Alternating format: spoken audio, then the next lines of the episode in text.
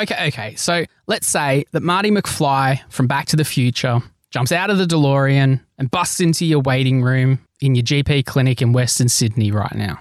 He comes specifically for reassurance that this year in 2021, we definitely no longer use fax machines and host patient information on local servers in GP clinics. Imagine the disappointment on his face when you tell him, "Look, sorry, Marty, it's it's just not like that in healthcare."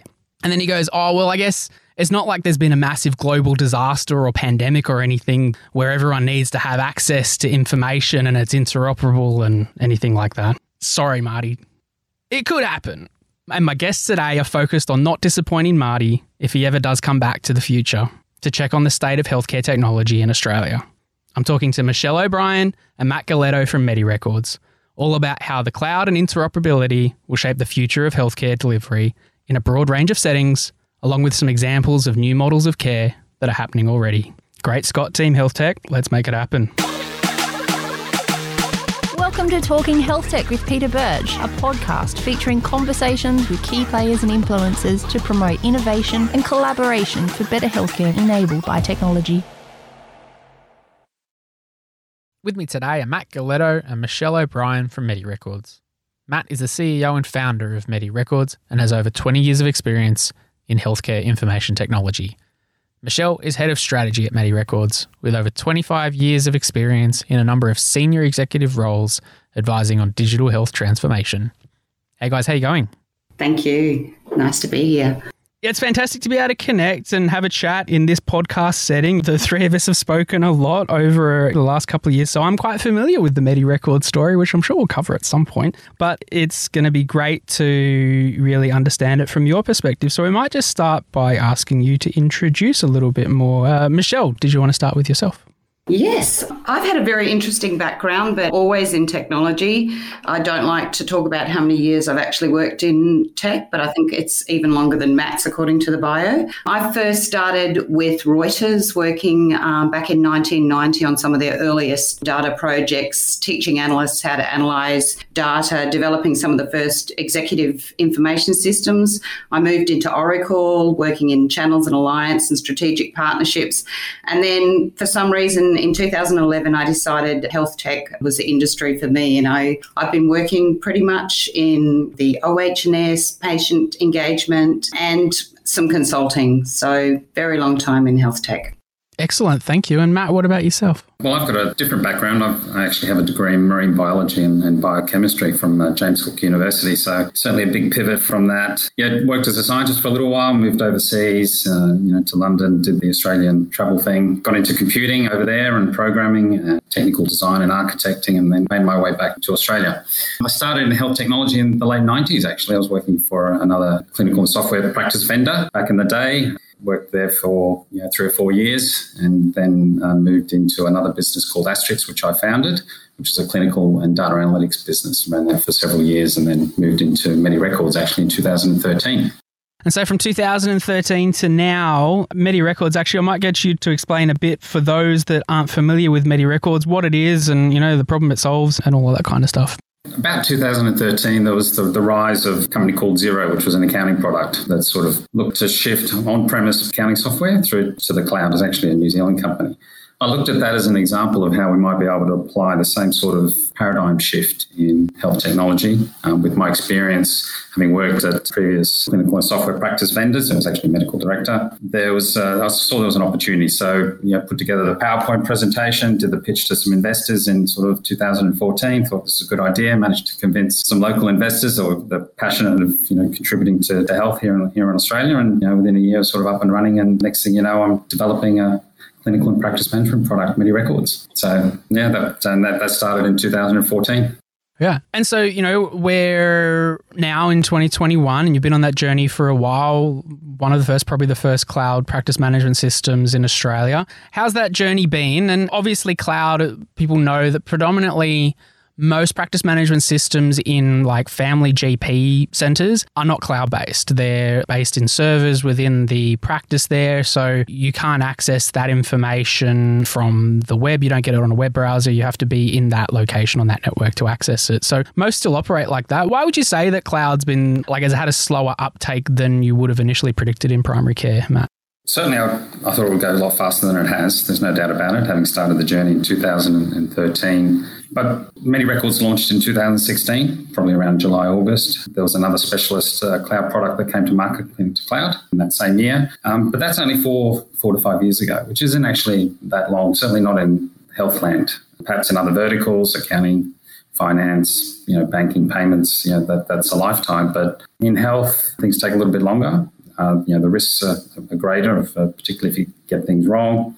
Systems are really complex. Um, there's a lot of moving parts. And there's actually a lot of different applications. There's the practice management side, there's the clinical side, there's specialists, allied health, GPs very, very complex systems, highly fragmented and niche clinical workflows. So the challenges were there to definitely shift the market and move away from some of these on-prem solutions to cloud. But in reality, my view was that cloud technology, essentially being a you know centralized service offered to the customers, would generate significant operational improvements in the way those practices would run their businesses when you're able to centralize the ability to upload fee schedules, you know, drug recipes, drug databases, um, vaccine schedules on a regular basis. You could do that overnight, essentially with cloud tech. With the other systems that are on prem, it can take a little bit longer. And if you just take a step back, and you know, back in 2013, 2014, I think even CDs were still being distributed to the practices to do self installation. So there's a long way to come, but the benefits of the, the cloud are definitely there. And you know, four years in, in health tech, as I said, I think is probably not a long time, four to five years, and we've got a bit more way to run there has been quite a few successes in that short period of time with MediRecords. What would you describe some of those, like the biggest successes you've had over those times as the milestone successes so far? Well, not surprisingly, they're in those markets where companies need to operate at scale, you know, on a national basis, high volume, number of users, big transactions. So our successes, um, you know, surprisingly have come from those enterprise markets, you know, as opposed to your, your mum and dad sort of GP or your small to medium sized practice. So, yeah, we're operating in Queensland Health. We run their private practice operations across 13 of the health hospital services uh, statewide. Um, and that's been going well since probably 2018, I think. And uh, more recently, last year, we, we supported um, Health Direct, you know, spinning up the coronavirus helpline in both scenarios, you know, we've been able to connect to, to enterprise, you know, um, resources, you know, things like their Active Directory services for security, you know, um, call center contact management software to support inbound and outbound call telephony services, um, connected to uh, patient administration systems, so hospital systems. So a little bit of a pivot in a different direction, perhaps, to what I expected, going back to 2014, you know, when we were looking at targeting GPs primarily. But um, nonetheless, they're still uh, electronic health record systems. They're providing primary and you know care, ambulatory care. Um, and in the case of MediRecords, um, you know, uh, I think one of the point of differences for, for our, product, um, not only do we have a sort of you know, that patient engagement piece, um, through through apps and stuff. But you really need to create that modularity in the system so you can support you know, the movement of data across you know healthcare settings from allied health to GP to specialists. Um, and then you know I think you know looking at what's going to happen in the market going forward, really sort of bridging that gap between you know tertiary and secondary care and and so I think that's where the power of the, the, the, cloud and interoperable systems, you know, speaking the same language can really come to bear. Mm the adoption of cloud moving forward, then it sounds like there's quite a fair bit more opportunity out there, obviously. And I assume you're only expecting it'll accelerate. Is that about right? Absolutely. There's no doubt that COVID's accelerated health technology. I've heard some reports where it's accelerated by five, six years, and, and I, I, don't know what the number is. The, the, fact that the patients haven't been able to go into their GP clinics and get a regular service is, is you know, with telehealth coming out and um, supporting patients in their care, that has generated a big shift. And I think that's accelerated, and we're seeing it in the market just generally. So, Michelle, to you, hearing that story as well of about how, you know, MediRecords is seen those successes with those enterprise clients with quite, I guess, specific or somewhat bespoke requirements, but utilizing the technology and infrastructure that is and the opportunities that exist with MediRecords. It sounds like then the opportunities in the future around a lot of these types of arrangements are result in more, say, consultative conversations with these clients and creating solutions for them rather than, say, pumping out a bunch of features and then saying, you know, here's our product for you to use. Would you agree that it's become more of a consultative approach in dealing with these organizations? Absolutely, Pete. Um, what we've been finding now is as people are considering disrupting their organisations or their healthcare models of care, they're coming to us and sitting down and having conversations about how they could use the technology, particularly around virtual care, because we're effectively in a continually disrupting market. And to be able to take advantage and be you know, you can never be sure of what the regulatory requirements the government's going to do. You know, the pandemic's a perfect example of not knowing what's going to happen next week. So being able to have technology that is flexible, that's scalable, that can you know help your organization to pivot quickly is going to be key to the success of organizations in the future so we are having you know daily conversations with organizations to help support how they are going to take these opportunities forward Oh, excellent. And so, from your side, then, where do you see those opportunities or those predictions, I would say, about the opportunities that exist in the next, say, three, five years? We're seeing strong um, movements. I mean, the virtual care models, which require that the well, the patient often can't be in front of the clinician. How do you create the technology around delivering care in a remote setting? So, remote patient monitoring, AI, um, the use of data to support patients remotely is very much a key factor in the conversations. I would say the hospital in the home models, virtual care. I mean, that's the key flavour of everything at the moment. And Matt, from your perspective, question without notice, but just dealing with the enterprises, and particularly in as you've gone from a solution, which I guess when you first envisaged it, it would be that the core application might be with you know SMB single GP clinics around the country utilizing it. Now working more with you know enterprise clients. If you were providing advice to other founders, particularly within healthcare, creating software solutions for enterprise, are there any kind of advice or tips or just things to think about if you're trying to have those conversations with enterprises? I mean how do you even get those big fish opportunities? Is it anything you can provide? Oh, there's certainly long burns. They're long conversations that can last a great deal of time. what would I say to an inspiring uh, founder? Resilience.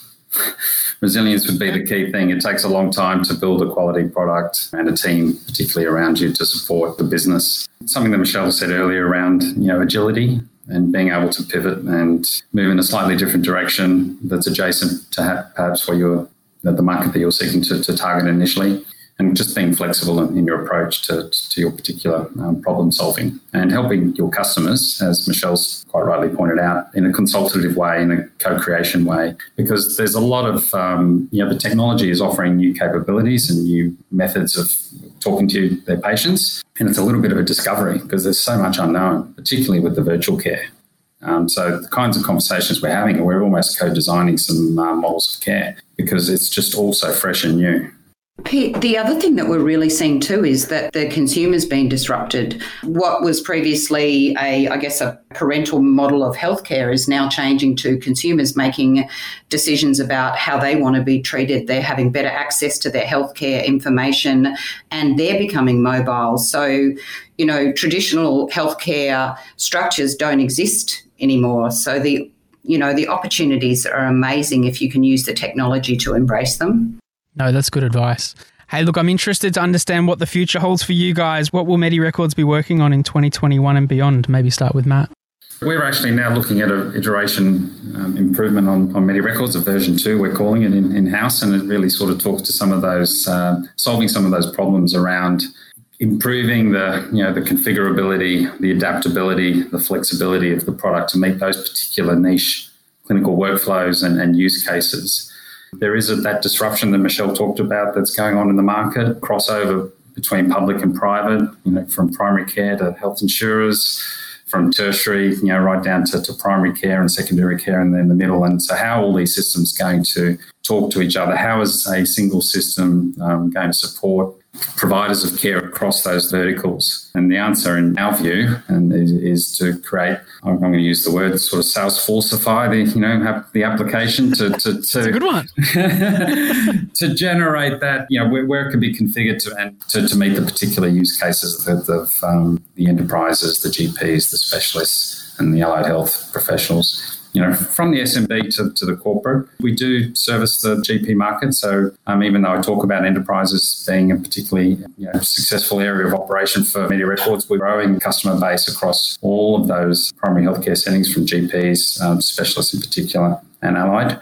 But in order to do that, the system needs to be configurable. Needs the end user to be able to create fields, customize forms, build out some clinical workflows, have access to the data, build out their own dashboards and views of their information so that they can understand, you know, not only from a clinical sense, but also, you know, the operations of the business. You know, those views really typically span multiple sites, multiple locations, and you know over a long period of time, looking at that longitudinal data set. So it's interesting, isn't it? Because there's, you know, more and more as more, I guess, entrepreneurial or bespoke health providers spin up and like brand new clinics where, you know, their expectations of technology is that they've got something that's cloud based, but then they've got data everywhere and they want to be able to configure it and be able to make it do this particular workflow for their particular business. And until now, everyone's got to deal with these kind of hacks and workarounds. But in any other kind of industry that they're working in or that the solutions they've got, they can use the APIs on the back end, even if they're a single clinic in, you know, some random location. They're not a large enterprise. And that's kind of the expectation that other